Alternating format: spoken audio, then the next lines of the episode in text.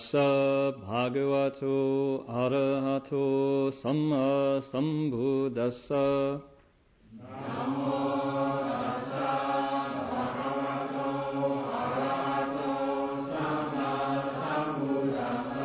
Homage to the blessed, noble, and perfectly enlightened one.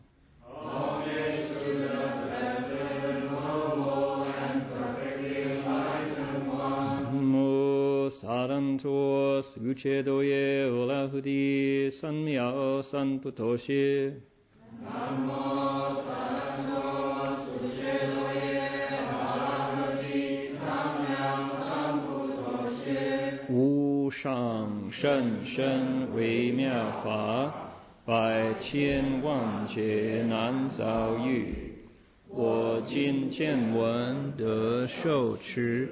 愿解如来真实义。The unsurpassed, deep, profound, subtle, wonderful Dharma in a hundred thousand million eons is difficult to encounter. Now that I to receive and hold it within my sight and hearing, I vow to fathom the thus come one's true and actual meaning. 师父上人，各位师兄，大家阿弥陀佛。Uh, Venerable Master, friends in the Dharma, welcome to our sutra lecture tonight. Um, we're here at the Berkeley Buddhist Monastery, and it is Shuang Shi Jie. This is the National Day of Taiwan. Not that we're partial to either side of the Taiwan Strait, but uh, this is that day for Taiwan. So happy double ten day, Shuang Shi Jie, the tenth day of the tenth month. Let's begin tonight by uh, reciting the name of the sutra and the Buddhas and Bodhisattvas. You'll find it on the front cover of your text. And when we do this, we're invoking their presence. Amito.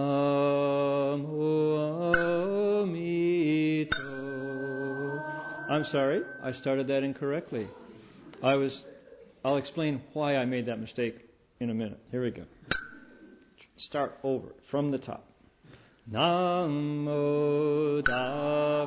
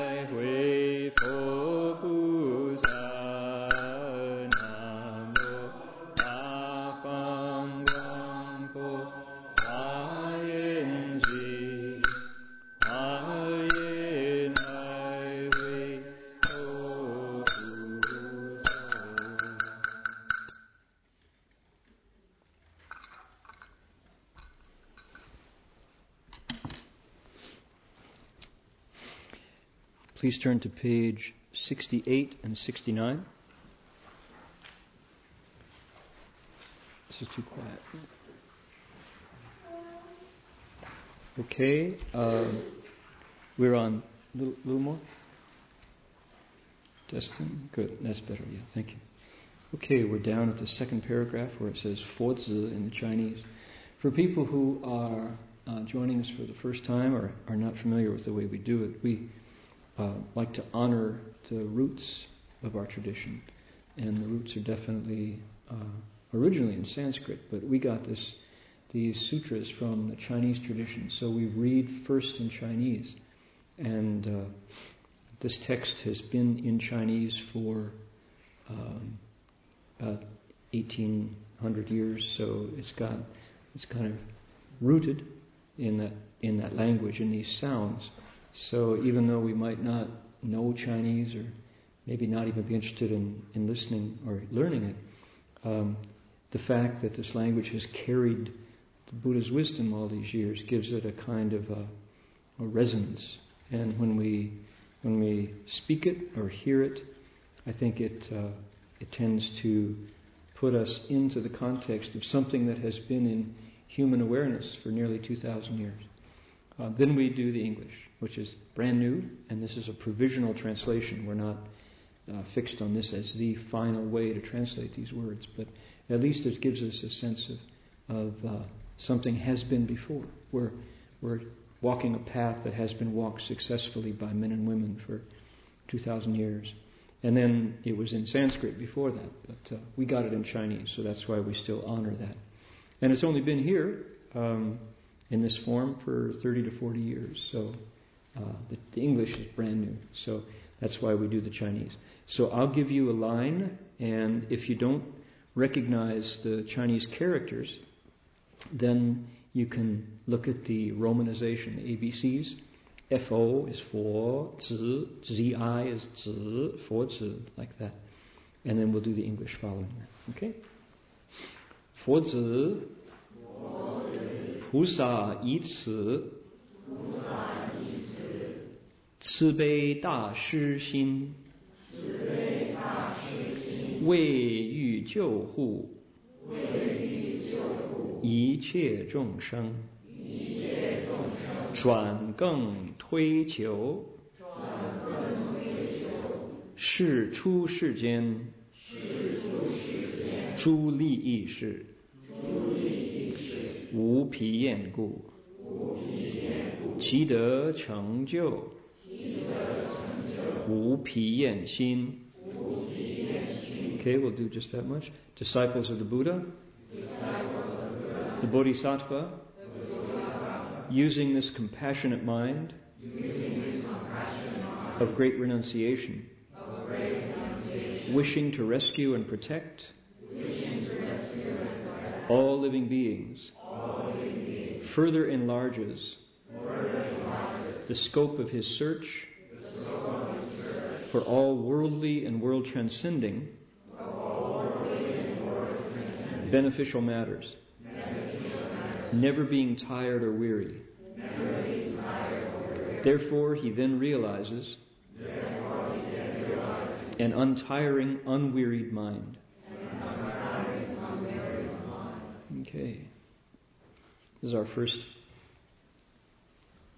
our first passage tonight.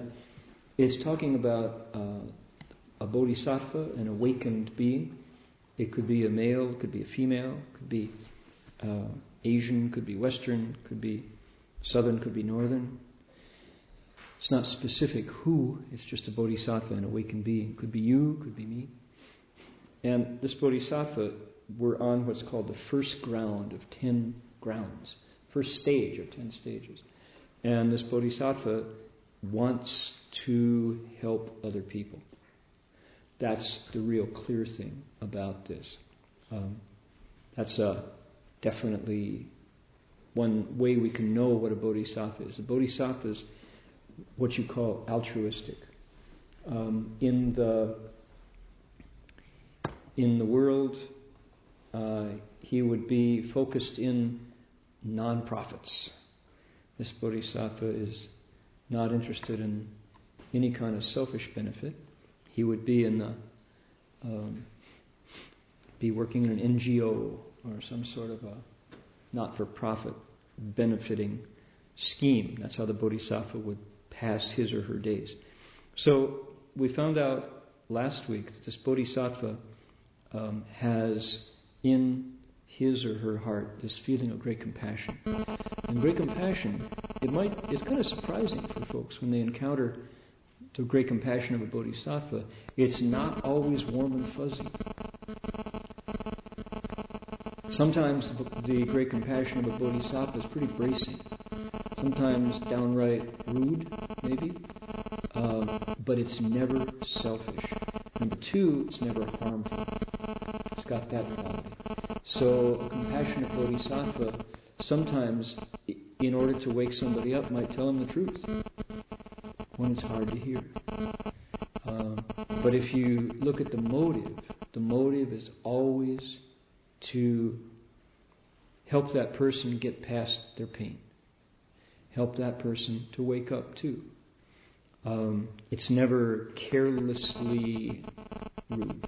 It's carefully true The way sometimes when you think of medicine, there's uh, every Chinese kid in the world kind of fears getting sick because they know what's coming if they're in a traditional household, which is what? Bitter, bitter medicine. Gag you, choke you. Ugh, bitter. Ooh, terrible. But the, the Chinese say, uh, 就是呃怎么说好药苦口而利于病. They say really good medicine tastes bitter, but it's really good for curing your illness. So sometimes the Bodhisattva gives bitter medicine, but when you swallow it, it goes, ugh, and you feel better right away. That's the kind of, uh, that's one piece of compassion. Other times, compassion is just as gentle as a breeze. It's like warm tropical water. It just washes you clean and you feel lighter and more connected and more grounded. So, real compassion is certainly not just everything's okay, groovy, everything's kind of mushy and soft. Not at all. That's not the way the Bodhisattva practices compassion. Now, um, if you look at it, the Bodhisattva is always harder on himself, herself, than they are on others. That's always true. For example, we found out last week that the Bodhisattva, in order to benefit others and practice compassion, gives everything away. They are they're practicing renunciation. This bodhisattva doesn't hang on to stuff at all. Not sentimental regarding materials. The value of material goods for this bodhisattva is whether or not, in giving it to somebody else, that person gets closer to truth, gets closer to themselves. And that's real different. That doesn't mean the bodhisattva is going to be poor, always, or walk around in, in you know, like a, a, a bed sheet or something. The bodhisattva sometimes could be as wealthy as your local CEO or your overpriced bank executive. But if you look at it, they they don't hang on to stuff. Stuff goes through them. The only value that any object has is in its ability to help somebody else wake up when it's given. So bodhisattvas don't hang on to stuff, usually, if you know, if we can make a generalization. So this bodhisattva last week we found out is practicing, because of compassion, is practicing generosity. They are able to let go, able to renounce. Nung shu. And then it gave us a list of the kind of things that the bodhisattva can let go of. Said this is called accomplishing great renunciation by a bodhisattva who stays on the first ground. So, how do we summarize that? If you want to find out if somebody's a bodhisattva or not, can they give stuff? Are they generous? If they're stingy, chances are they're a future bodhisattva, but they're not able to, they can't they won't have the Bodhisattva's pin, the Bodhisattva's club pin on their lapel. They're stingy, they're still attached to me and mine. The Bodhisattva's generous, able to give stuff away. Not carelessly. It's not, again, whatever. It's skillfully giving. Giving skillfully when needed, the right amount, at the right time. Giving is not simple, we discovered. That often it's hard to actually give stuff sometimes. People have a lot of confusion when you give them things sometimes. They have doubts. And no good deed goes unpunished is a cliche that is often sadly true. You know. So, okay, so the bodhisattva is able to give wisely, skillfully, so that people, in getting that thing, open up their hearts to what the bodhisattva could say to them in terms of dharma. So that's the, the purpose and the focus of giving. All right, here we are tonight. It says, 佛子菩萨以此慈悲大施心, the Bodhisattva, using this compassionate mind of great renunciation, 为欲救护一切众生, in order to rescue and protect all living beings, 转更推求是处世间诸利益事，无有疲厌，无疲厌故。Further enlarges the scope of her search for all worldly and world transcending beneficial matters, never being tired or weary. So, what's our verb? Enlarges the scope of the search. What does that mean? Student. Intellectually curious. Engaged. Bodhisattva is always connected and paying attention. Why? Not just to scatter and to be, you know, to know everything, but in order to benefit others. Anything that the bodhisattva can learn that will help him, her understand others and understand themselves so that they can make sense to other people, they will. They'll learn it. They'll pay attention. They'll notice. They'll get involved. Um, because of that, they're always alert. They're always energized. Bodhisattvas, according to the sutra here, are not like always kind of half alert, half awake, drowsy, not really paying attention, kind of distracted. Not at all. Their minds are neither tired nor weary. Okay, that's what we know about bodhisattvas. Because of that, there it says we have the word xin twice. First line, pusa itsu, da shi xin. This great giving, xin. That's a picture. If you look, count in your text here, count over 1, 2, 3, 4, 5, 6, 7, 8, 9, 10, 11. Character number 11, X-I-N. That's a picture of a heart. That's the actual heart muscle with the ventricles and the auricles and the aorta and the, you know, that's actually it's a picture. That's one of the Chinese pictographs. About 13% of Chinese language is still pictures, not more. Everybody thinks, oh, every character is a picture. Well, not really. It's about 13%. But still, the ones that are, you can really see it. That's the the uh, physiological heart. That's the the body, his heart. Okay, now, how does that make sense in this sentence? It makes sense if you understand that for the Chinese, the heart was the place where thinking took place. Um, if you say, if the Chinese says, you know, I want you to think about it, though, go here. You know, I was thinking, me, right? It's not here. You know, put on your thinking cap. Not not here. The brain is there's no picture of a brain for for thinking, for thought. So that's where thinking happens, and so this the sentence means the bodhisattva uses a da shi heart, a heart of great giving. Only if you think mm, big hearted. What it means here is attitude or um, orientation or motivation or um, there's a Jesuit meditator, Father Thomas Hand. He said the best way to translate Shin is psyche. Psyche, P S Y C H E. Psyche is a word that became popular with Western psychology, with Freud and Jung. So, in the early part of the 20th century, mm, everybody had to learn a new word, psyche. Greek, referring to kind of your mental, emotional makeup. Psyche includes more than just the mind that thinks things, the mind as computer. It's the, the mind that includes attitude, thought, feeling, emotion, sensation. All of those things is kind of psyche.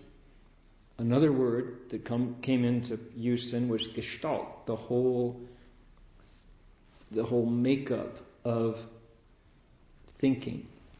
So he uses, but psyche wouldn't work in this sentence, right? He uses the psyche of great giving, great compassionate giving, compassionate psyche of great renunciation. That doesn't work either. So probably attitude,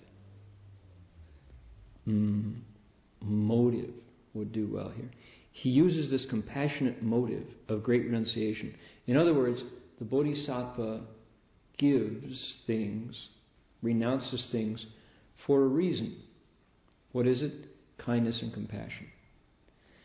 The feeling of compassion moves the Bodhisattva in their xin to do da shi, great giving, to be generous.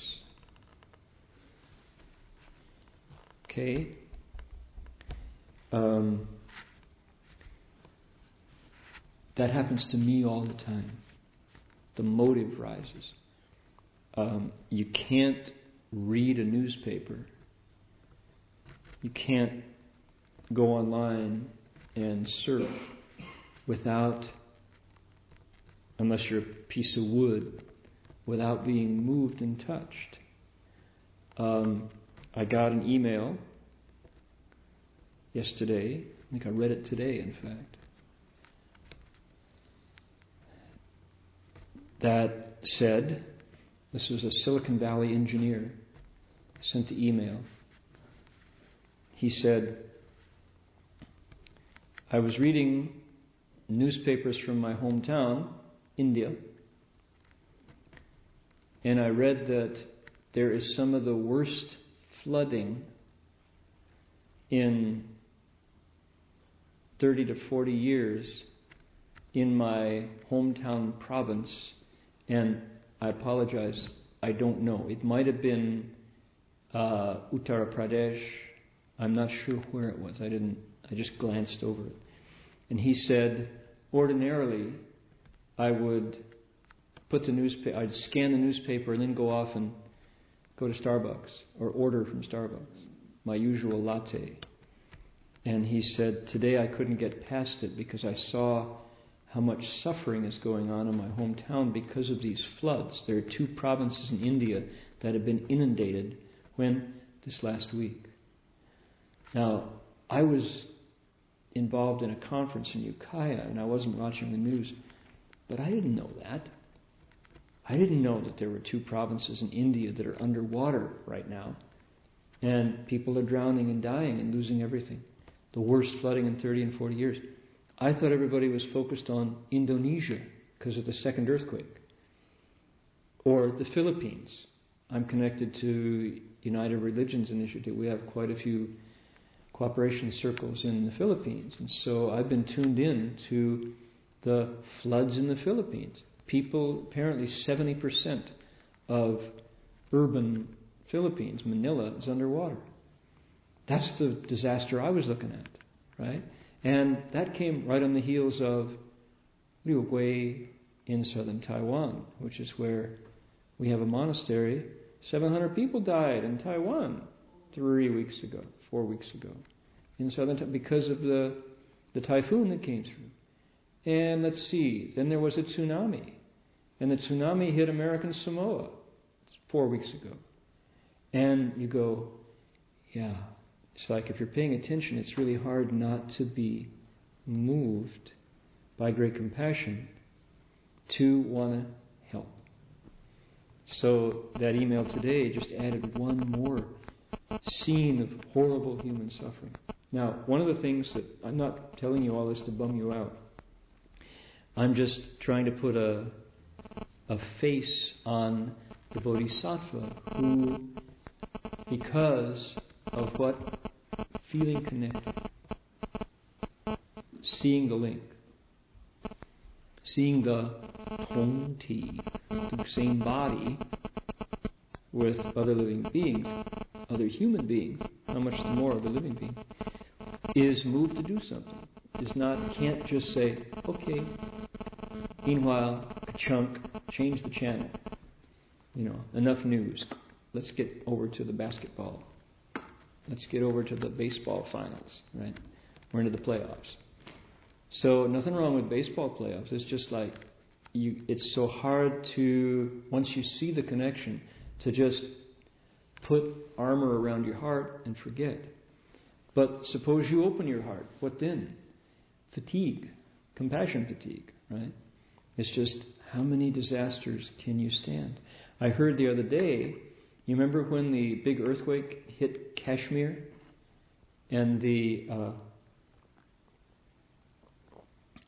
it was in the winter and people in Kashmir were under the after the earthquake were all living out in under the snow until tents were sent. How many years that? Two years ago? Two or three? Yeah. Well, I read the other day that many of those people are still living in tents. Right? It's that we hear about it when the media pays attention, but then when the media moves on and this insatiable appetite for new disasters changes focus, what about a little closer to home, Katrina? Anybody follow up? How many of the refugees from Louisiana moved back to New Orleans? I don't actually, I don't know. Um, I've read that some people say that uh, New Orleans is so violent now that it's really hard to stay there. That after Katrina, New Orleans became just terribly violent. So, not very many folks actually tried to move back. Did everybody absorb all the American refugees from Louisiana? I don't know the answer, and I probably should. I should follow up. So, at a certain point, you go, I can't hold this anymore. Something's wrong, something's broken. Right? So if we get that feeling, there's this thing called compassion fatigue. The bodhisattva does not experience that. He or she does not have a tired, weary mind or says, can't respond anymore. I gave everything to the earthquake disaster in Kashmir. I'm, you know, that's my budget for charity. Got to take care of my family first. Bodhisattva is how does he or she do that? Any ideas? When is enough enough? When is enough giving enough? And you have to say, uh uh-uh, uh, got to close my heart to this next one. That's a tough one, right? First of all, who's asking? Mm, well, I am. I'm asking myself.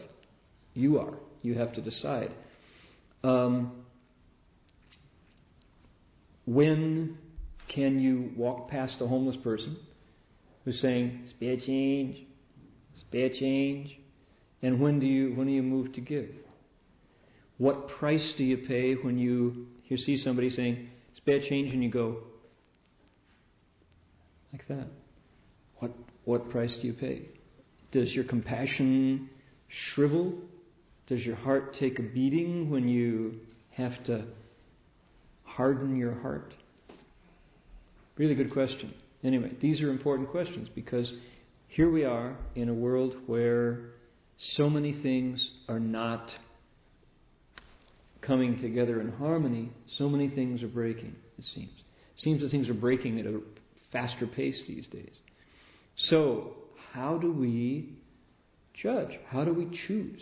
What standard do we use to say this is appropriate, this is not enough, that's too much? I've done my job, I've done my duty. Good question. Good question. Uh, I'm not going to try to answer it, but I will point us back to the sutra to see if we have a clue from the sutra. This is what the sutra is about. It's talking about how a bodhisattva enters the world with an open heart, utterly wide open, wide open past the point where there's any more heart to open. Because why? Is important. The Bodhisattva has been working on the me and mind, rubbing that away, scraping it away, polishing that away, just chipping it away, like taking a chisel and chipping paint, you know, so you can find out what's underneath. The Bodhisattva's been working on this until it's gone. And at that point, it's not nothing. At that point, it's everything. The Bodhisattva, we've seen this happen in this part of the chapter, going step by step. The Bodhisattva is now connected. Connected. No more friends and enemies. No more family or strangers. The Bodhisattva doesn't go out and look at the bank account or just turn off your RSS feeds because you can't stand any more bad news. The Bodhisattva has been working on that me in there so that as he or she looks out at the world using different eyes, different perspective. There's no more me and mine. It's only us and we and ours at this point. I think that's the difference. How could a bodhisattva who's more tuned in, let's say Guanyin Bodhisattva, Guan Shi Yin, hearing the sounds of the world. Guanyin Bodhisattva's ears are really wide open, really, really wide open, right? Hearing absolutely everything.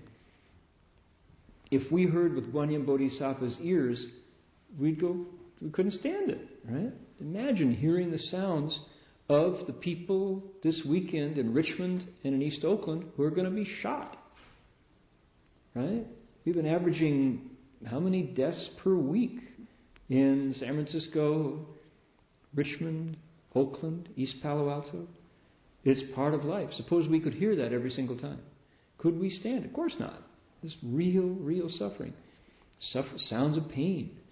Guanyin Bodhisattva hears all that times a million billion, right? How is it possible?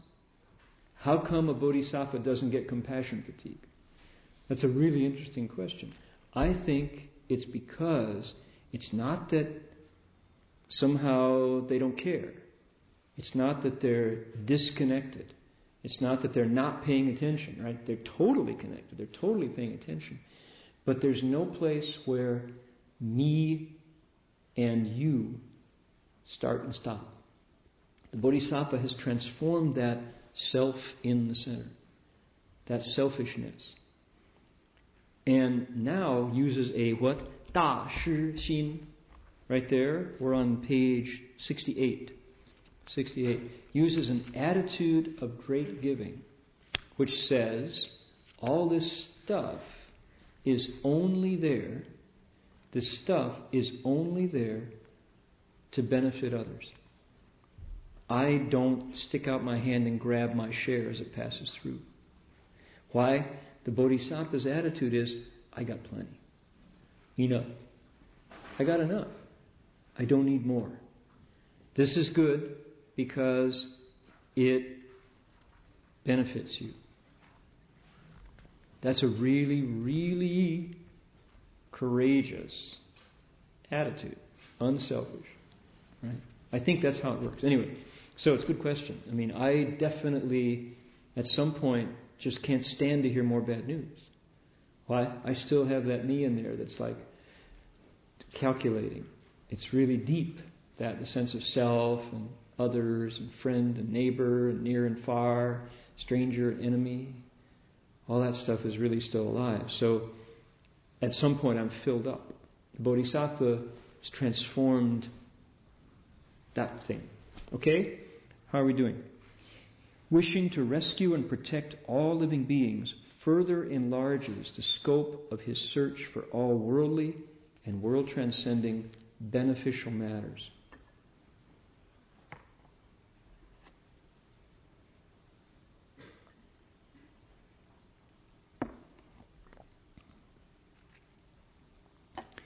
So, what would a worldly beneficial matter be? Um, Here's a worldly beneficial matter. I have a friend in Taiwan who uh, actually, this is very interesting, had a dream. And in the dream, saw his father giving food away. Now, this person's father is a businessman, spends all his time on the telephone, mm, is a Buddhist, goes to, to a monastery, but is not particularly, you wouldn't say, uh, tuned in to others' suffering. Pretty much spends all day long buying and selling. Right? Purpose is make money. That's what life is about. On the telephone. Ah, ah, 可以啊，不要，可以，不要，买，卖，all day long. Loudly. Ah, you know. And the person dreamed of father giving food away.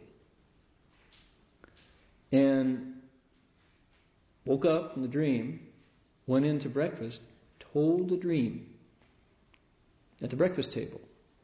And mom and dad were there, and brother and sister in law were there. And somehow the timing was right, and the dad just went, Really? See, it hit him just right. And the guy said, Yeah, you know what? Why don't we do it? You could use some more merit. Let's do it. Let's feed the homeless. What did the father say? Taibe yo, yo homeless ma. Are there homeless people in Taipei? He didn't know. Yes, there are homeless people in Taipei. He didn't know. So he okay, let's do it. How do we do it? And the sister in law said, I heard of somebody who bought a restaurant for two days and just invited everybody. We could do that. Why don't we just do it? You could use the merit, pointing to Dad. Dad, well, yeah, you know, I could. I haven't been very successful these days. I've been losing a lot of money. You know, still thinking in terms of profit. So the person said, okay, let's do it. Let's go find a restaurant. Now, how will we do it? It's got to be vegetarian. Do we have mock meat or not? Yabiayo suro. No, that's okay, you know. Somebody said, oh, but if you only give vegetarian food to the homeless, you know what they'll do? They'll look at it and they'll throw it away. They want meat. No, no, no, no. If they're hungry, they'll eat vegetarian food. So the dialogue at the dinner, you know, just going over all the details. Dad was into it, much to the person's surprise. The timing was just right. So they said, well, mm, let's see, how do we do it? Where are the homeless in Taipei? So they, they checked it out. First of all, they went out and found a vegetarian restaurant that would be willing to do this. And they, the, uh, um, the owner of the restaurant said, uh, You know what? Uh, I live, I see the homeless every day. I don't want them in my restaurant. Let's make biandang. Let's make bento, right? Let's make lunch boxes, box lunches. And I'll make them nice, and you can give them to the homeless. That's a better idea, isn't it? Yeah. Why? There might be homeless people who don't want to go in a restaurant. They, they're embarrassed, you know. Well, okay, so next question. Where do we go? How do we do it if we take if we have bian, biandang? They said, well, there's a monastery called Longshan Si. Longshan Si is where the homeless people are. Oh, okay. Is there a restaurant close to Longshan Si? Yes, there's a Buddhist monastery. There's lots of vegetarian restaurants. So they found a restaurant near Longshan Si. By this time, the whole family was talking about it. It's like kind of exciting. They'd never like committed themselves publicly like this. So they got a budget. They figured out how much he wanted to give. They went to the restaurant and negotiated what would be in the box, you know, and a drink, and and uh, then they fixed a date. And they said, "Wow, what if it rains? Bummer. Yeah. Well, let's take our chances. Hope it won't rain." So they fixed a time And they fixed a date, and they got some of the aunties to help out in the family because they figured, let's do 220 lunches. Let's do 220 lunches, and it was the cost was something like um, something like 500 NT per box or something like that. So it's about how much we'll buy IB. That's too much, too expensive. So it's like 250, was it? Fifty dollars per wushukla, Hy-Vee, huh? Okay, but I didn't get the price. So, so what would it be? It's like three or four dollars per lunch, okay, U.S. Three or four dollars per, per box. So they fixed a date. Sure enough, didn't rain. So the brother couldn't get off work. So they had two fewer pairs of hands. The family showed up at Lungshan Here was a stack of 220 box lunches. Heavy. That's a lot of food. You know, big stack. And so they took the subway. They got off the subway, and they were walking towards the restaurant. And they, as soon as the lunches appeared, people started lining up. A hundred people lining up. And most of them are old. They all speak Taiwanese. Many of them, this guy shows up. Who is he? He goes,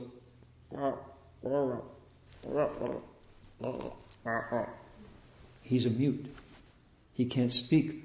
This is the boss of the homeless in the park. They go to the park in front of Longshan Si, and this guy, he's gesturing. He has everybody lined up. They're all waiting because this has happened before. So the family's carrying the boxes over, and they, the people start to surge forward. They all get in line. And the, the guy says, All right, 你们都要排队，够了，每一个人都有一份，不要抢， 可以了，可以够够用，你们都会有饭吃了。Everybody line up. There's one for everybody. You don't have to fight. There's plenty for everybody. Just line up. 慢慢来. Slow down. You'll all get food. You know. So they do. And they pass it out.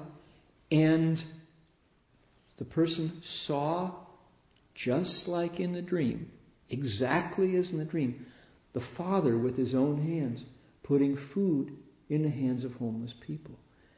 And what happened? The the the boss, the the he's not the shotel. These are homeless people. He's not a, like a mafia boss. He the guy he snaps his fingers and points to the ground, and three or four of them come and bow to the Father and say, "Great benefactor, 大慈善人感恩 Thank you so much, great benefactor. And she said the dad was almost in tears as he was moved in his heart to give this food to people. 100. Now there was 200. And he kept giving them. A large number of the homeless people are mute. Many of them are mute. Amazing. They did, had no idea who the homeless population was in Taiwan, in Taipei.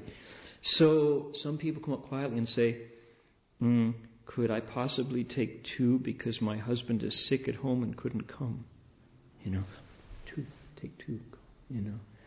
And when they, they, they had just enough, and they had extra drinks, and there were like 30 people who came too late, not enough, but they could give them drinks, and they were fighting up, slow down, take the drinks.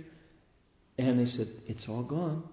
And everybody quietly disappeared and went back to eat their lunch. And everybody in the family was glowing, they said. The result of the giving on the family was a total transformation of people who were not connected. They weren't doing worldly beneficial matters. So the family went to eat. The family went to have lunch in the same restaurant. And around the table there was this joy. And the dad said, What? He said, Next time, 500. and the mother said, Oh, I'm going to take all the money I lose buying and selling stocks, which doesn't help anybody, and use it to feed the homeless. This was really good. And they looked at the son and said, You really transformed your dad. Good for you. Do you know what a good son you have? He said. And the son is going, Man, that was a dream. You know, the whole family totally was transformed by this dream, you know, of his father giving something. And it, was, it proved to be a turning point for the whole family. So uh, their questions are who is this mute guy who showed up? Because he made all the difference. You know, this experience could have been terrible. There could have been somebody fighting over it. There could have been a riot, you know, because if you don't stop it right away, people get excited, you know. It could have rained.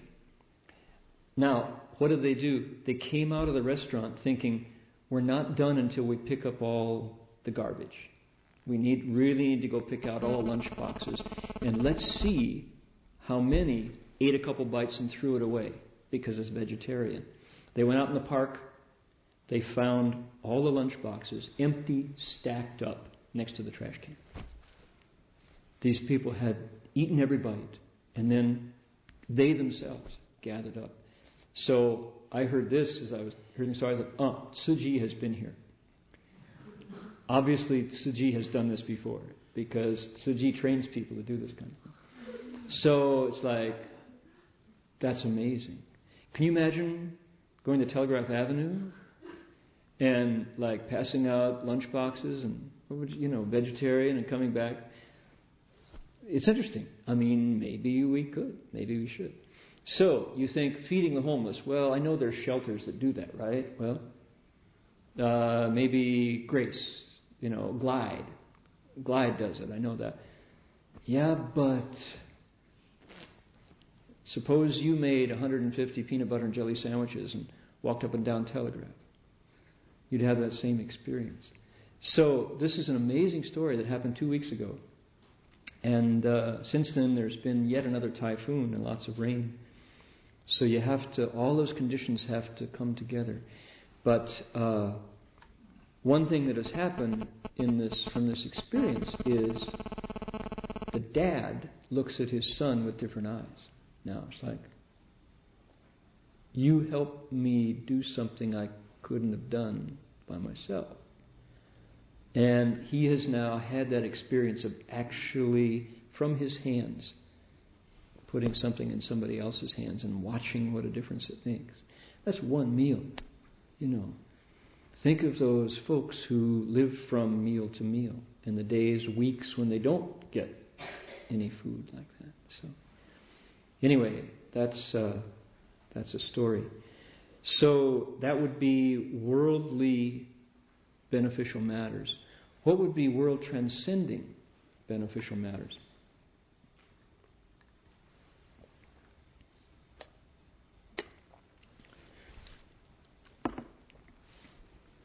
without ever being tired or weary.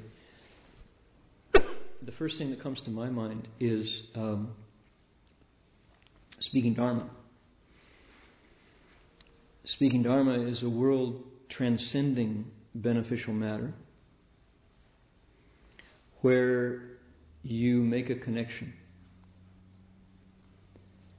You go from point A to point B to point C, and somebody sees it as they've never seen it before. You show something that, as they say, has been hiding in plain sight. It's always been there, but the pieces were never put together. And when you point it out, somebody goes, Ah, I never made that connection before. Um, bodhisattvas are, and they say they're awakened. What are they awakened to? They're awakened to wisdom that they've always had, but it was covered.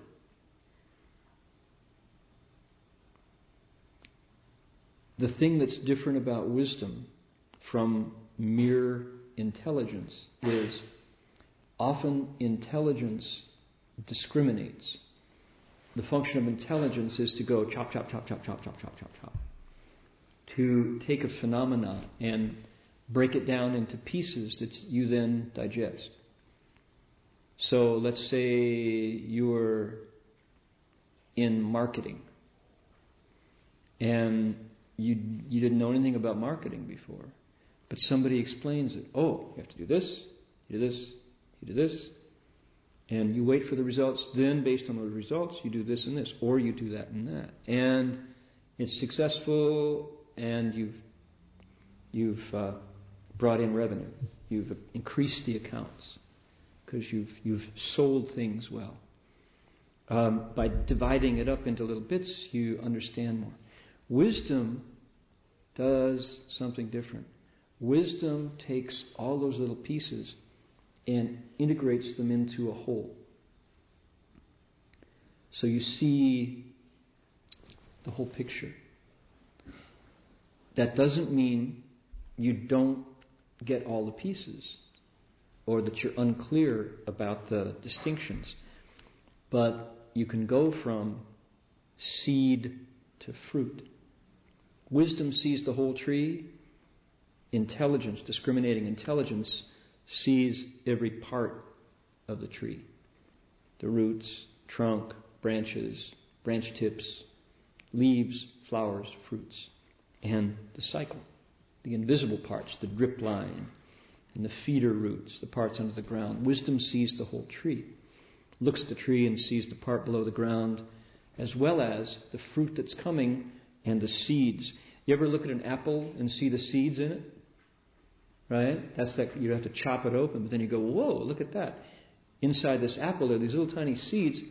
Every single little seed contains what? An apple tree. And the apple tree can produce an orchard given time. Because every apple has all those seeds, and every seed has a tree, and every tree has an apple with orchards full of seeds. So wisdom is able to see that whole picture, not just the still, but the, the cycle, the movie, the processes. So the Bodhisattva is able to explain world transcending matters, the invisible parts, and people go, Yeah, I see it like never before. Oh, that connection makes sense to me. Did I? I think I told people about Riley. Remember Riley? Um, this is a story I'll never forget. Um, just showing the significance of bringing this into the West, just putting it in Western language and looking at opening it up and trying to make sense of a bodhisattva's life. Um, on the pilgrimage that I took years ago, um, actually arrived at City of 10,000 Buddhas uh, this month in 1979. So that was 30 years ago. This month. So 30 years ago this month. Um, subtract a year from that, and we were in Big Sur. Big Sur has a lighthouse, Point Sur. People know? Have you ever driven down there? There's a big lighthouse um, on Point Sur, and that spit, the lighthouse is you, you drive. It's one of those. That's one of those curves. Big Sur is famous for having this incredible vistas. Some people call it the most beautiful landscape in in America because it's where the mountains meet the ocean. And you come around a corner and you see these this sinewy, dragon like coastline. You see for miles and miles as it curves and curves. Point Sur is the farthest western tip. And there's this lighthouse out there. And it's windy. It's windy out there. The wind blows hard Point Sur. And personally, I'm not a great fan of the wind. I, am my makeup is earth and water. I'm what you call kapha or pitta, pitta fire, but my makeup is earth and water. Uh, my horoscope is mostly water, but there's a lot of earth in there too. I have a grand water trine in my horoscope. Anybody tracking that? Anybody care? Okay. So um, Marty, on the other hand, Heng Chau, he's all fire, and he loves the wind. Oh, the more it blows, the brighter he gets. Nice wind, you know. And I'm going, oh, you know, it's like wind blows waves in me. You know, I wish it would stop blowing. So here we are in Point Sur, and the road south of Point Sur is really narrow. You can't bow, take three steps and bow. You have to walk, count on your beads. One, two, three, one, two, three, one bead. One, two, three, one bead. One, two, three, one bead. You have to go like that and count up. Yep, we walked like maybe half a mile, which is uh, about 400 bows, and then find a spot off to the side and bow in place. Count, we would add 10% to make sure we didn't lose bows. And then bow in place because bowing along the side of the road where it's just a guardrail and a drop off, you can't bow. So we had to walk a long way, then find a spot and bow. Well, the only spot to bow was on the access road to the Point Sur Lighthouse, exposed to the wind. The wind was blowing so hard that it's like the wind was coming down from the north, so we we're bowing directly into the teeth of the wind. And you lean forward, and you can get a whole angle like this, and the wind is holding you up, you know. It's like you're kind of like a you know, ski jump, you know, and, the, you know, and they're leaning on their skis like that. That's the way it feels when you're bowing into the wind until you lose the angle and you're underneath the wind and it slams you down, right? You're leaning forward, leaning forward, then you're under the wind, boom, pushes you down. And then to stand up, you got to go one, two, blows you back, and you lean to one, two, three, you lean. So you're just this playing with the wind, and it's like the wind is playing with you. And, eh, you look like a leaf. Let's see if we can blow you. You know, you don't weigh anything. Look, you know, you're just flopping like laundry on the line in a big wind. Flap, flap, flap. Marty's enjoying it, you know, and I'm fighting the wind. Totally, totally exhausting. And it's a dirt access, so the dirt is shooting at your face like sandpaper. So that was not my favorite part of the part of the pilgrimage was bowing in the wind at Point Sur. And that windstorm lasted about seven days. And it was a wind week, we call it. And man, oh man.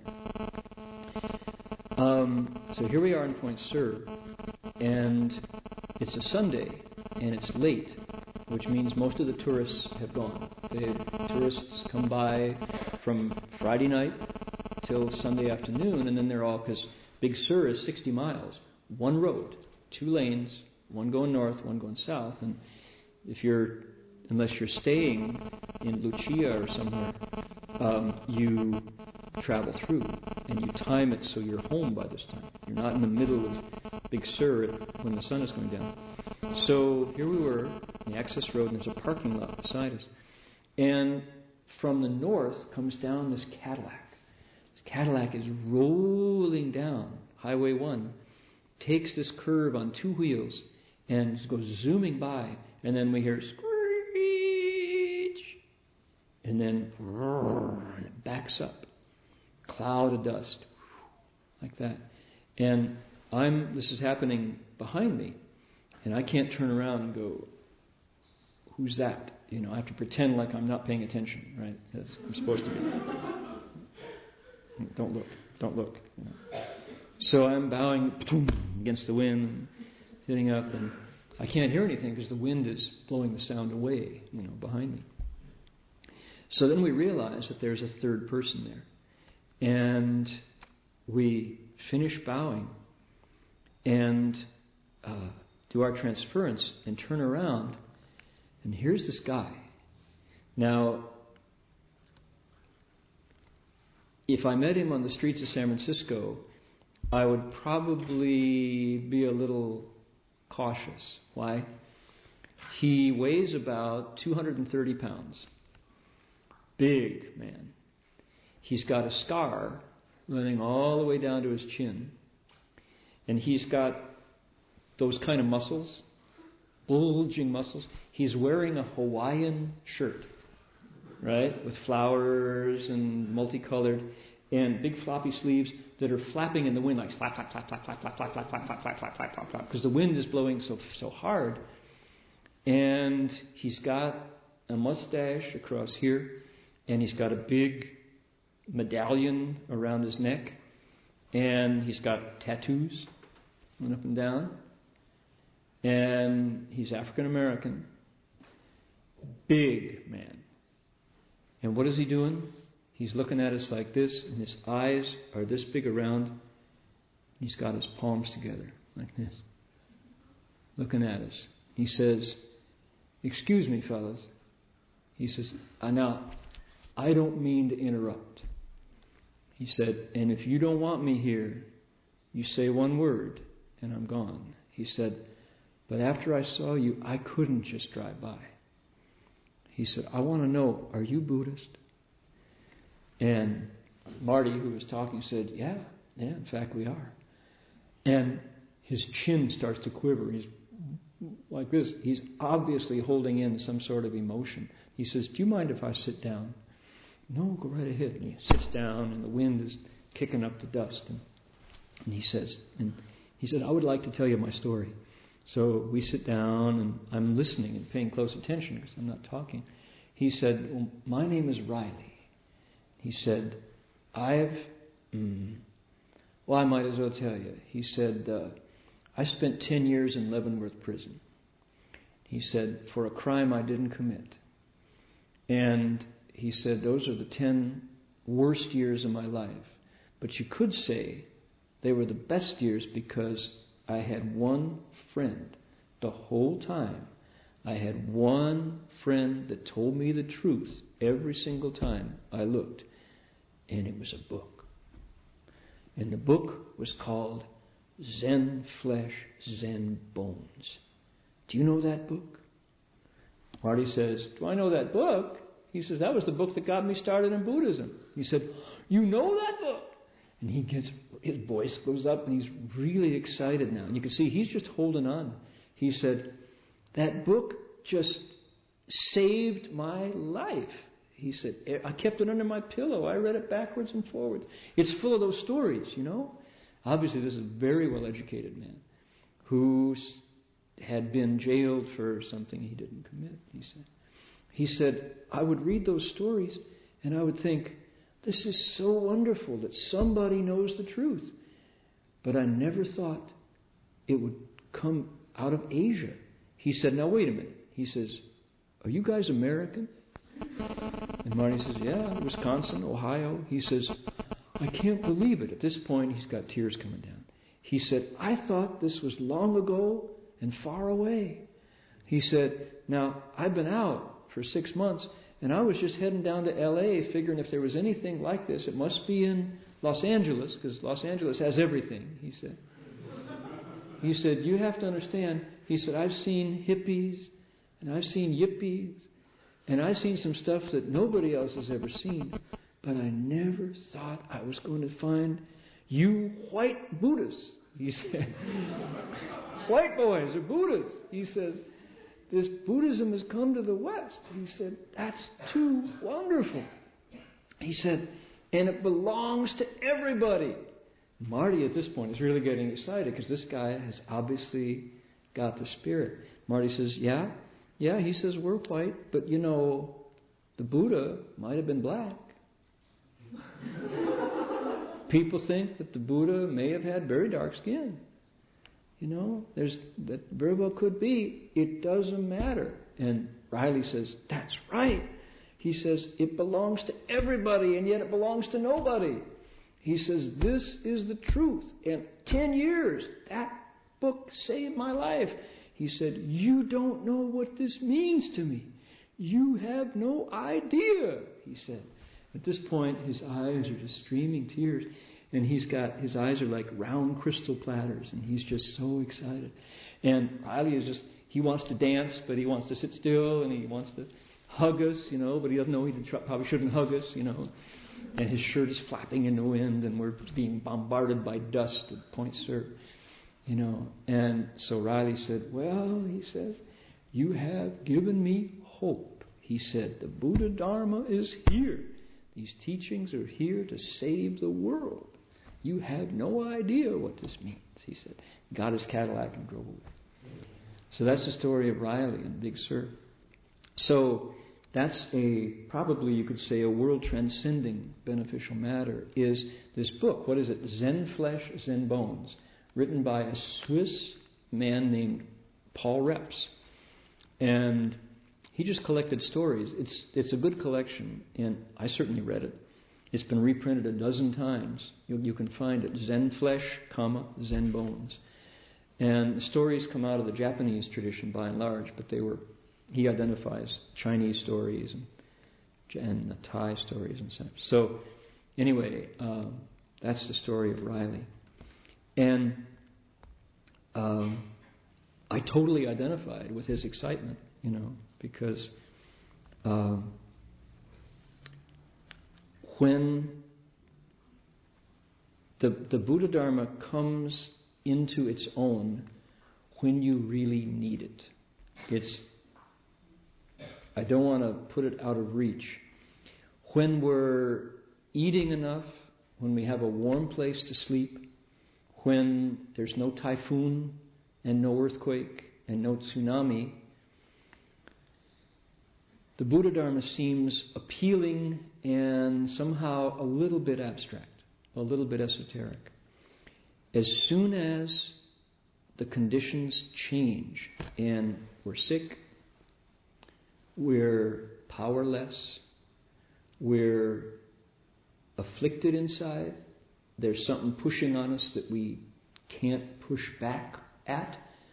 When we're sad because of conditions just making us sad and you can't avoid it.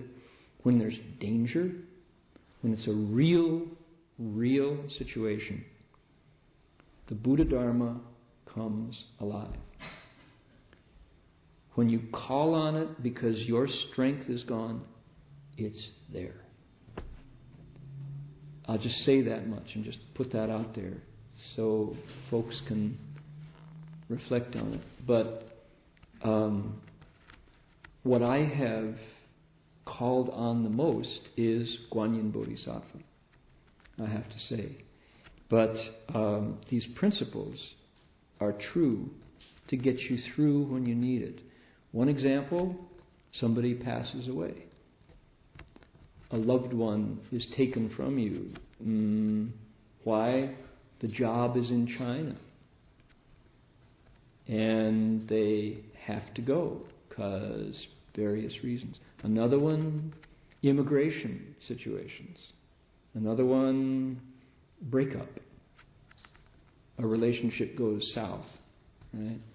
Times like that, if you have the Dharma to explain conditioned arising, if you have the ability to look at people and think, you know, I'm really deeply related to everybody. There, we never go anywhere. Right? We're just totally related, and it's only my deluded view that makes me think I'm broken from that person? How many people have a grandparent who is alive in your heart? Right? How long have their bodies been gone? Years, right? But in your heart, they're totally there. They're alive. Right? Where did they go? That's one way to look at at breakup of relationships. The Buddha Dharma talks about great compassion. What is great compassion? Tong Ti Da Bei, same body. Great compassion. It says, look at the warm parts, fire. Look at the moist parts, water. Look at the space surrounding every living being who's ever been on the planet. Same air, right? In your lungs, in the atmosphere, what about the solid parts? Ashes to ashes, dust to dust, right? We do go back and then come back out of mom's body, right? Mom's body came out of mom's body, mom, et cetera, et cetera, back, back, back. When you look at it that way, earth, air, fire, and water, show me the difference between that person and me, or that fish and that bird. Can't find it. None. Right? There is a difference. What is it? What's inside? So, what's inside? We're on the path. With that question, we're starting to cultivate. We're asking the question, Who am I? Because that's the one we're in touch with. And then you think, Well, who's my mom compared to me? Right? You think, mm, Who's my enemy? How come I can do that? How come I look at this furry creature and that's Fluffy or Fido? And I look at that furry creature and that's Lunch. What's really the difference? Mm, we're on the path. We're asking the right questions. The Buddha's answer is no difference. Fundamentally, there's one awakened nature inside the earth, air, fire, and water that we all share. That's square one. Is we actually share something inside that is utterly the same. As soon as the mind works, this one calls it God. This one calls it Allah. This one calls it Yahweh. Spells it four letters. This one calls it the Buddha nature. A scientist or a Western trained secular humanist calls it hmm, self or the big self. Hindus call it Brahman, right?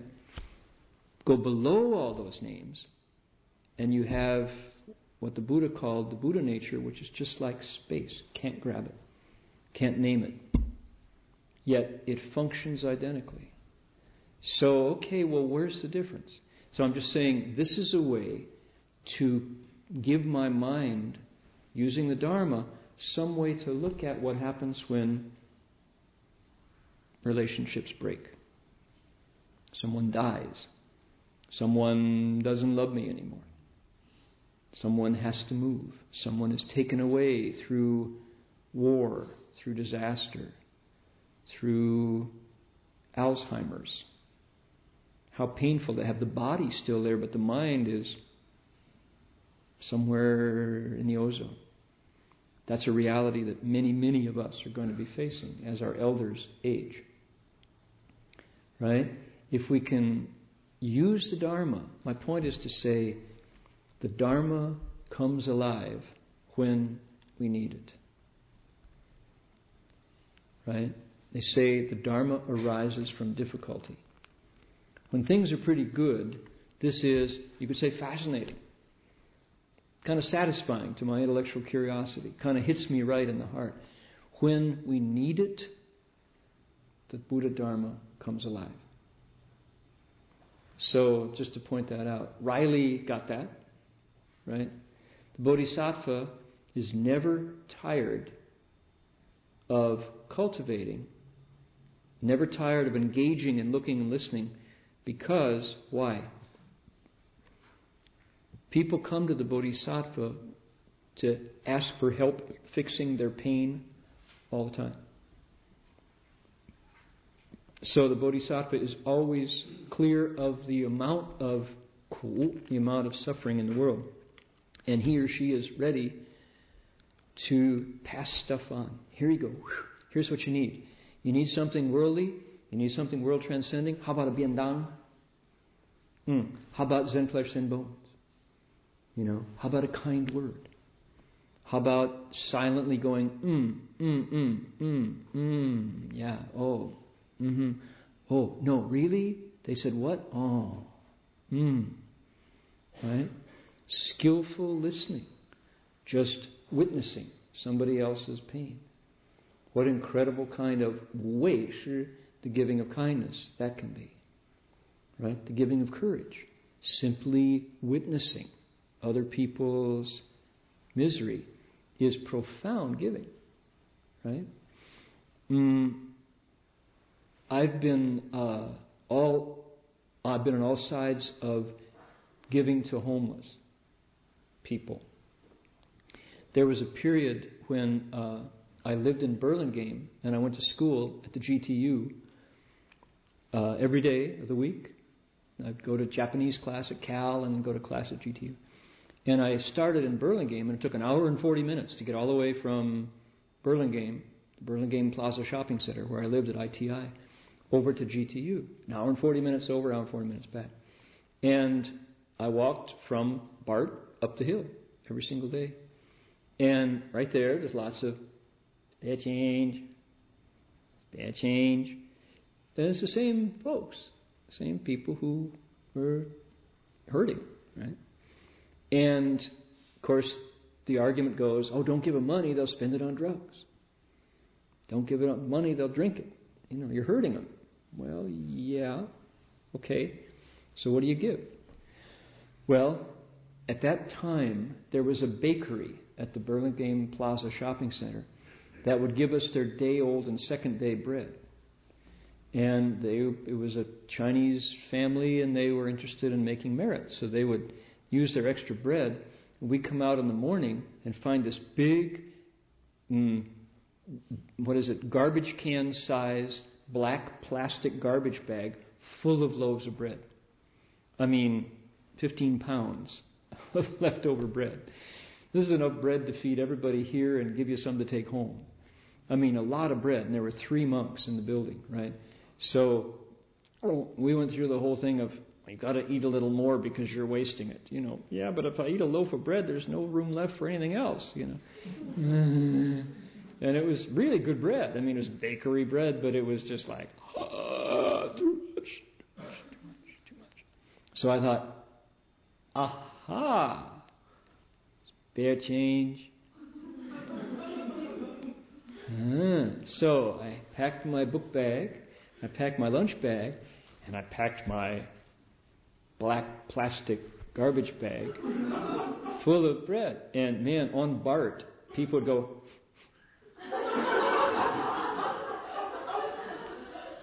Buddhist bakery? What are you doing? You know, and I kind of go, should I give it? No, I'd probably insult him if I handed him a loaf of bread. You know? Big loaf of bread, you know. So I get out of the BART station. It's bad change. No, but I got some bread. Thanks. You know, or sometimes chuck it. Why? They really do want money for drugs. Or as they go, thank you so much. You know, but I became known as the bread monk. On Shattuck Avenue, I had a following, you know, and they would wait, you know, and they say, "Hey man, could I have two? Yeah. How about three? And sometimes I would get to class and I still had half a bag full of bread, you know, so I would just put it out on Sproul Plaza or carry it back and get the afternoon bunch, you know. But that was really fun. And then guess what? The bakery closed. So that was the end of that. And then there was a period where you gave scrip. Remember scrip? Scrip is the, more, the merchants of Berkeley got together and said, give us 15 bucks and we'll give you a, a bunch of tickets. The tickets are redeemable for staples, not alcohol, not drugs. So the homeless spare change, you go, bless you.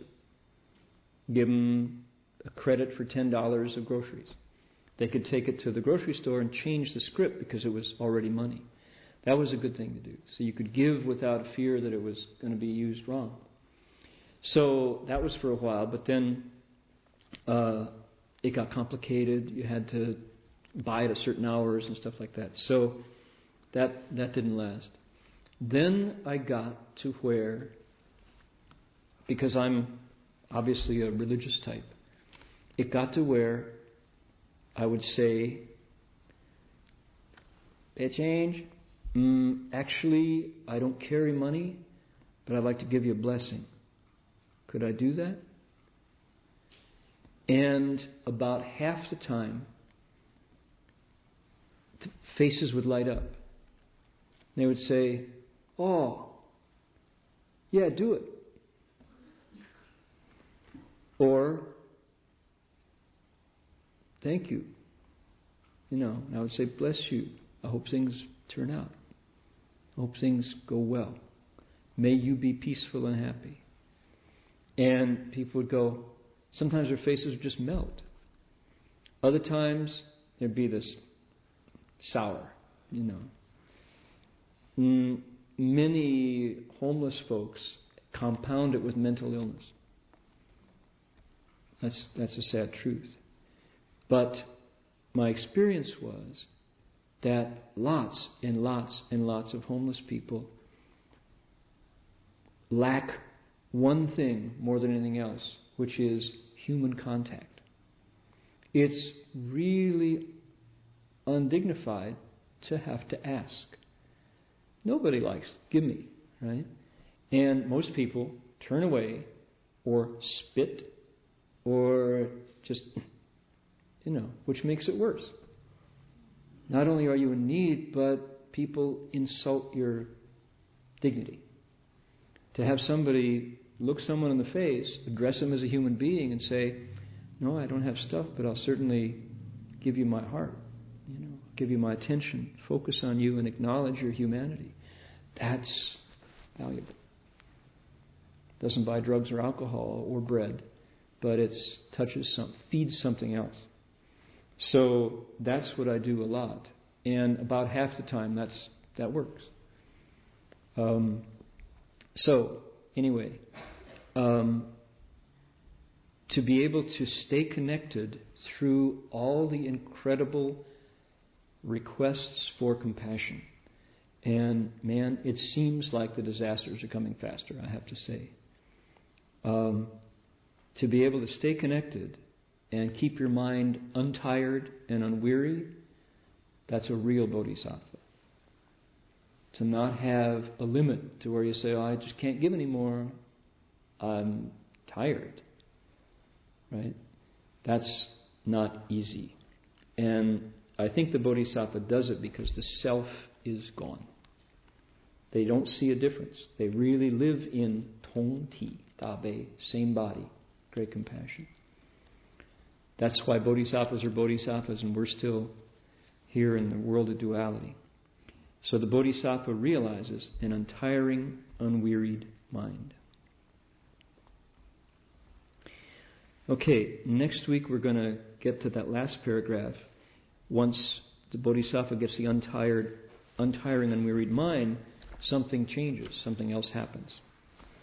So we'll we'll get to that point next week.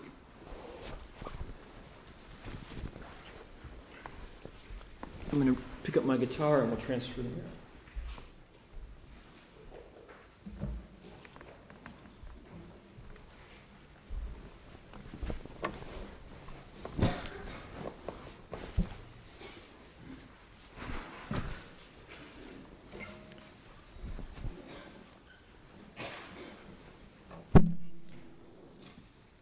So please send a wish out from your untired, unwearying mind to whoever you know could use some of that spiritual food.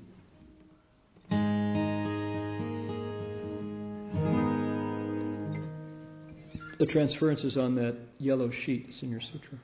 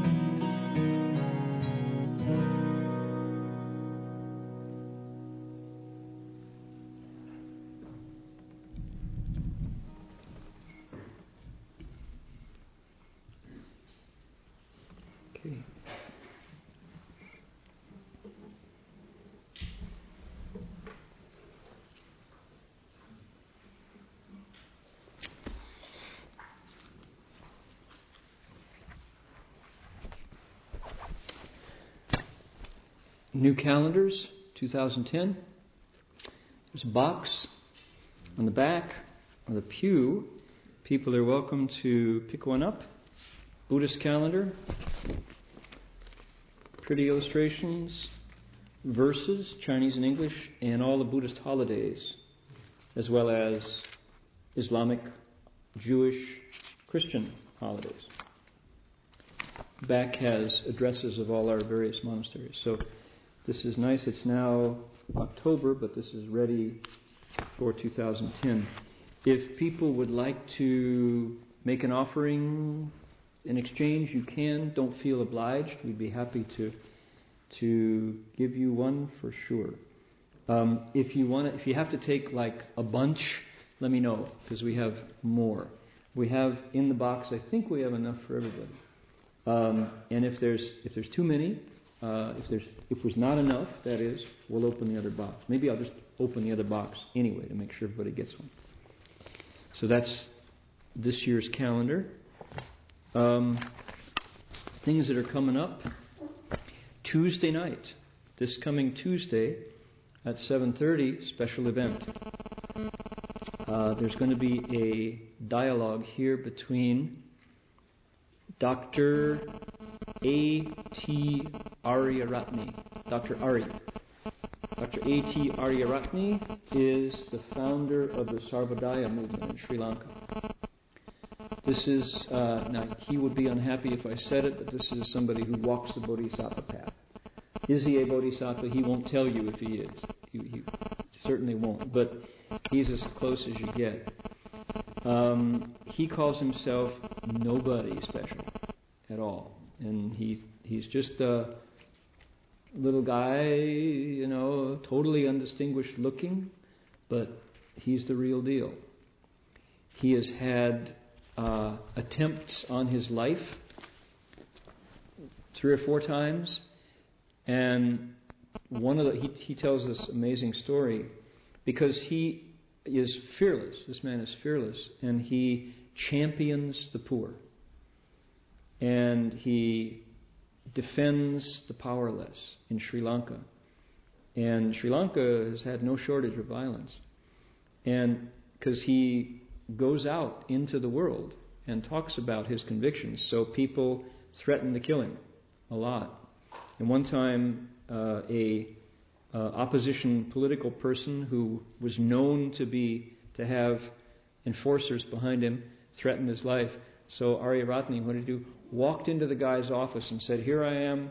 Shoot me. I'm ready. I'm ready to go." But you can't just go on threatening. You got to either do it or be quiet. And the guy was just he couldn't couldn't shoot him.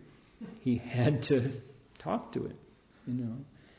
And they wound up allying. His movement gained 10,000 followers that day because he, the guy realized this is a real human being. And the people who threaten him are just afraid. They're scared that they might lose benefits or they might lose power.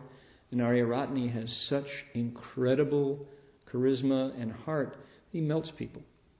He takes away their fear just by saying, Come on, it really hurts. It hurts everybody. We got to all pull together. It'll hurt less. You know, he's that kind of guy. So the topic is what would Buddha buy? What would Gandhi globalize? Right? He's going to be joined by Michael Nagler, Professor Michael. We know Michael Nagler. He founded the Peace and Conflict Studies Department at Cal. He is, as a Cal professor, he started the only meditation course that was in the actual Cal catalog. And he fought for that peacefully, mind you. But he fought with the administration. They didn't want to have a course on meditation, it just sounded too unscientific. But uh, Michael Nagler taught that course for years. He himself is a disciple of um, the of the Hindu teacher whose name just escaped me, Sri Easwaran. Easwaran, Sri Easwaran, who um, taught in the Bay Area for years, passed away, a wonderful, true Hindu, teaching the, the, the mainstream spirituality of Hinduism. Nagler still does it. He meditates hours every day. Uh, Walter Link, who chairs the Global Academy and the Global Leadership Network, will be the third person. 7:30 p.m. this coming Tuesday, right here in the Buddha Hall. Uh, so please do check that out. Um, says we are honored to host Dr. Ari this coming Tuesday. He will join social spiritual entrepreneur Walter Link and Gandhian scholar Michael Nagler for an evening of dialogue on economics, spirituality, and transformative social action. So, how to use spirituality to get involved in the world. There will be a lot of people here. I won't be here. I'm going to be at City of 10,000 Buddhas. I would really appreciate if some volunteers of our regular group could um, come welcome everybody, host everybody, make sure there's plenty of towels in the bathroom, that kind of thing. That's Tuesday night. That would be very much appreciated. So do check that out. Um, what else?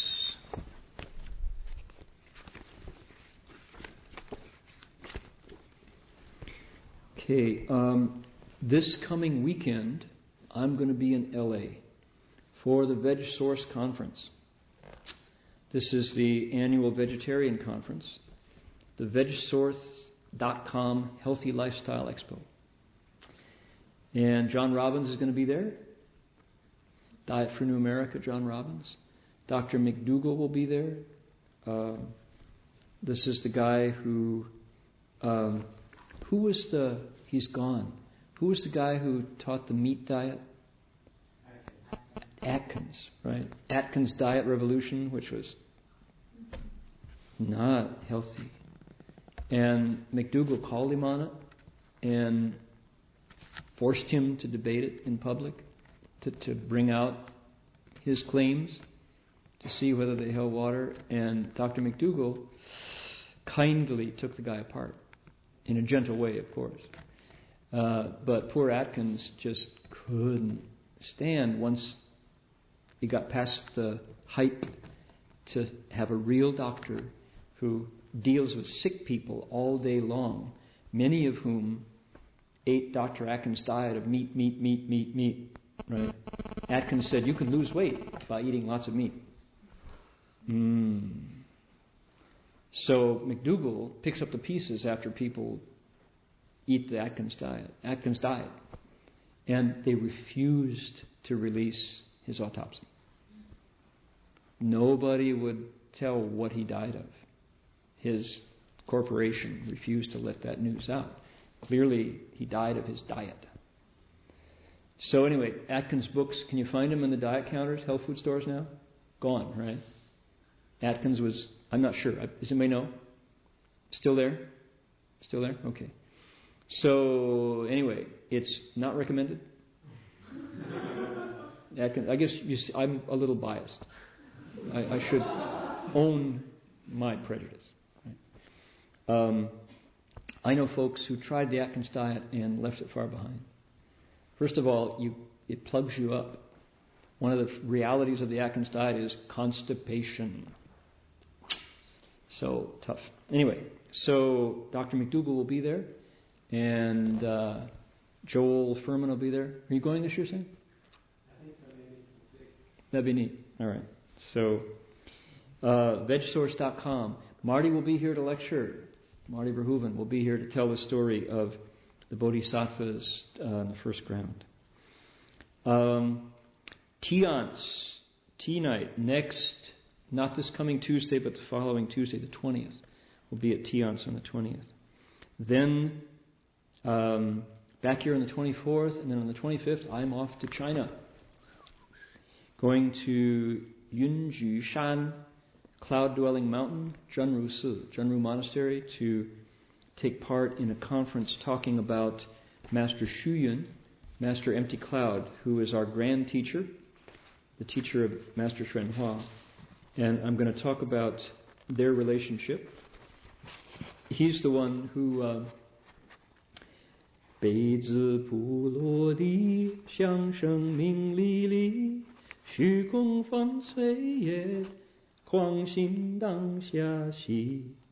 that's Master Hsu Yun's enlightenment. The cup hit the floor with a ringing sound that echoed in the air.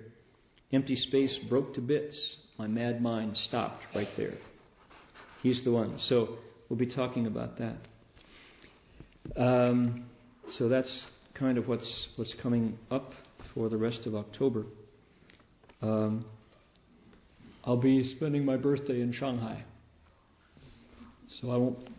Locke can't sing another round of what is it? Uh, another song. You can sing it the week before. How does it go? Uh, let's see. Truth, the Dharma scholar, chased his PhD. Da da dee da da da da. Remember that one? Truth, the Dharma scholar? That was a riff on Puff the Magic Dragon. I think everybody's forgotten it blessedly. So. Um, uh, it was no, it was the end of October, 1979. Pardon? Um, I'd have to look it up. No, but it's there. It's in the uh, the book called um, News from True Cultivators. All right. Um, I would like to point people to my blog, Dharma Forest. Type Dharma Forest into Google or your favorite search engine.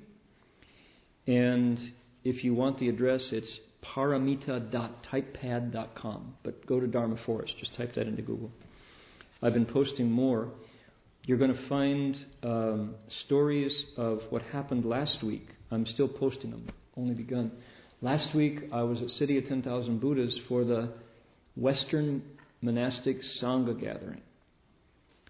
40 monks and nuns gathered at CTTB for four and a half days of conversation. Very rewarding. This time, sometimes it's just the, the, the brother and sisterhood that makes the difference. That's so nice. This time, it was actually the topic. The um, the topic was the environment. Monks and the environment, monks and nuns. Simplicity, sufficiency, and engagement.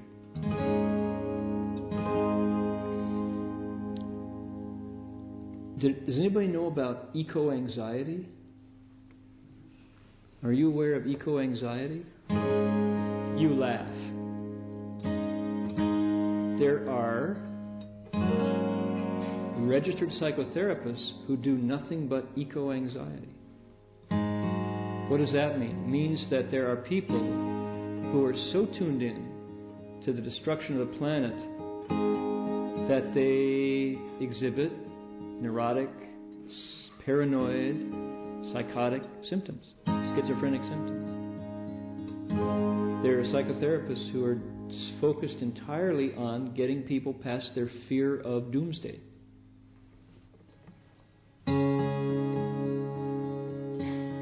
I read this afternoon that there are patches of ocean off the Pacific coast as big as New Jersey.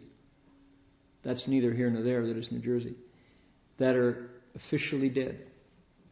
Nothing lives in those pieces of ocean. And they're growing, growing like crazy. Um,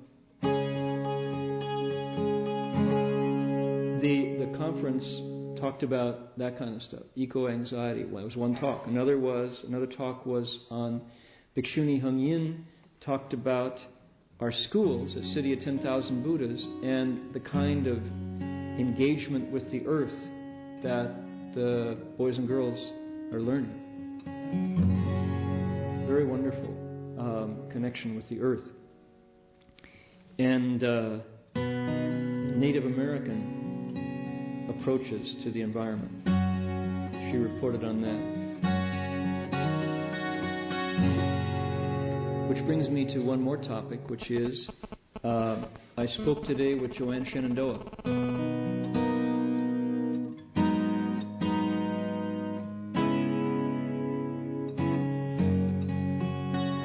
Joanne Shenandoah, as you recall, is a Native American singer, composer, performer, humanist, uh, and PhD from Syracuse University, who is an Iroquois. She's the granddaughter of Chief Shenandoah. And her mother is the clan mother, the Wolf clan of the Iroquois in um, New York State she will be coming to sing here again. Twins are here. You remember Joanne Shenandoah? I have a picture of her with Christine and Amanda. And she has performed here twice. And her, her husband this year, Doug George, will be coming to share the stage um, to talk about uh, an, a Native American vision to save the planet, that they hope it's not too late. Doug and Joanne are going to the Parliament of World's Religions in Melbourne to meet with Indigenous people worldwide, hosted by Aborigines of Australia, who are really coming forward for the Parliament. So they'll be talking about what's happening. And this is native wisdom at a time when we need it. So Joanne uh, said, All right. She said, I would be happy to sing at the Berkeley Monastery on one condition. And what's the condition? That you share the bill with me, she said. Meaning she wants me to sing too. And I went, oh, whoop, whoop.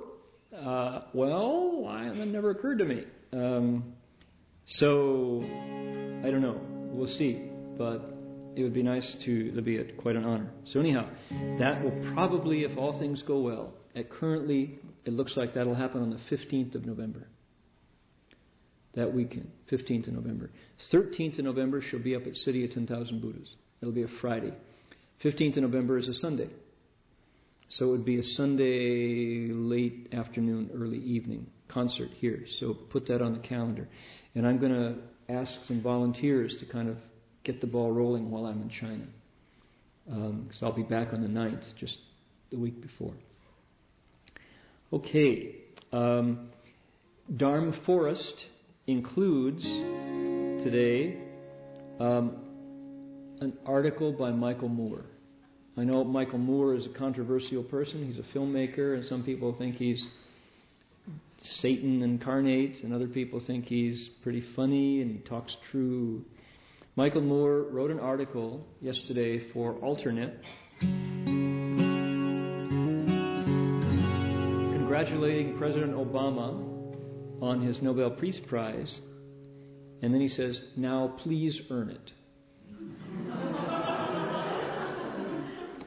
Now, that could be a barb, and I read it, and it's not. Michael Moore really, really admires President Obama and supports him 100%. Um, he says, How outstanding that you've been recognized as a man of peace. Your swift early pronouncements that you'll close Guantanamo, you'll bring the troops home from Iraq, you want a nuclear weapon free world, you admitted to the Iranians that we overthrew their democratically elected president in 1953. You made the great speech to the Islamic world in Cairo. You've eliminated that useless term, the war on terror. You put an end to torture. These have all made us and the rest of the world feel a bit more safe, considering the disaster of the past eight years. In eight months, you've done an about face and taken this country to a much more sane direction. But, and then he he says, uh, you are now truly at a crossroads. You can listen to the generals and expand the war only to result in a far too predictable defeat, or you can declare Bush's wars over and bring all the troops home now. That's what a true man of peace would do. So he's encouraging him, and he says, There's nothing wrong with you doing what the last guy failed to do capture the man or men responsible for the mass murder of 3,000 people at 9 11, capital letters, but you cannot do that with tanks and troops. You're pursuing a criminal, not an army. You don't use a stick of dynamite to get rid of a mouse, he said. Now, he says the Taliban is another matter, etc., etc. I'm, I don't feel comfortable talking politics. I do feel comfortable talking peace from this seat. So that's why I'm sharing this. He says, he makes, Michael Moore makes the point that you have to, why he feels the president has to take us out of Afghanistan. He says, You have to end our involvement in Afghanistan now. If you don't, you'll have no choice but to return the prize to Oslo. Give it back, he says. So that's why he says now you have to earn it. Then his PS to the letter is really worth reading. This is wonderful.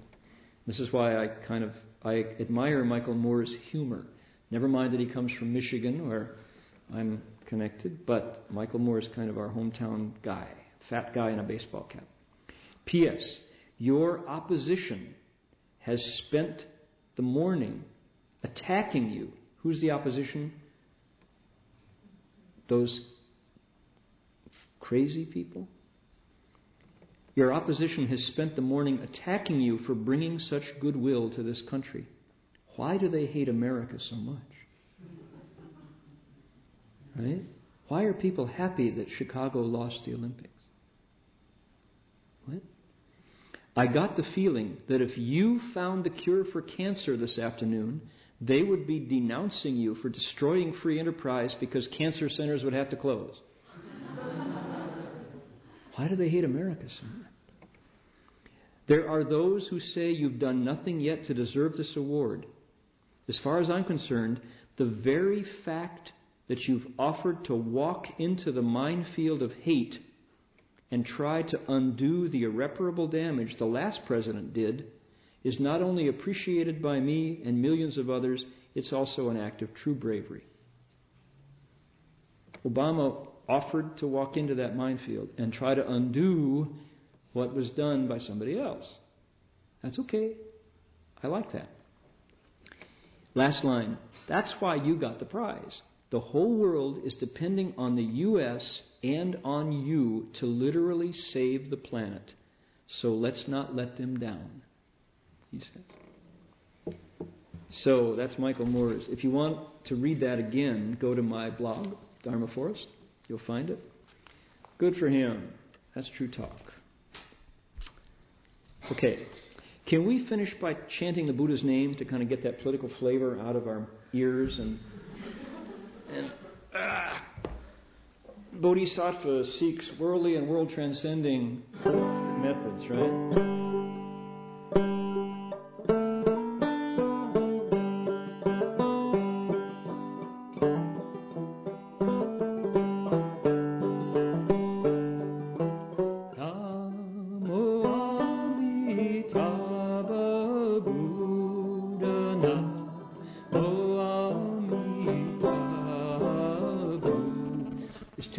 What are you going to do? Sing it here.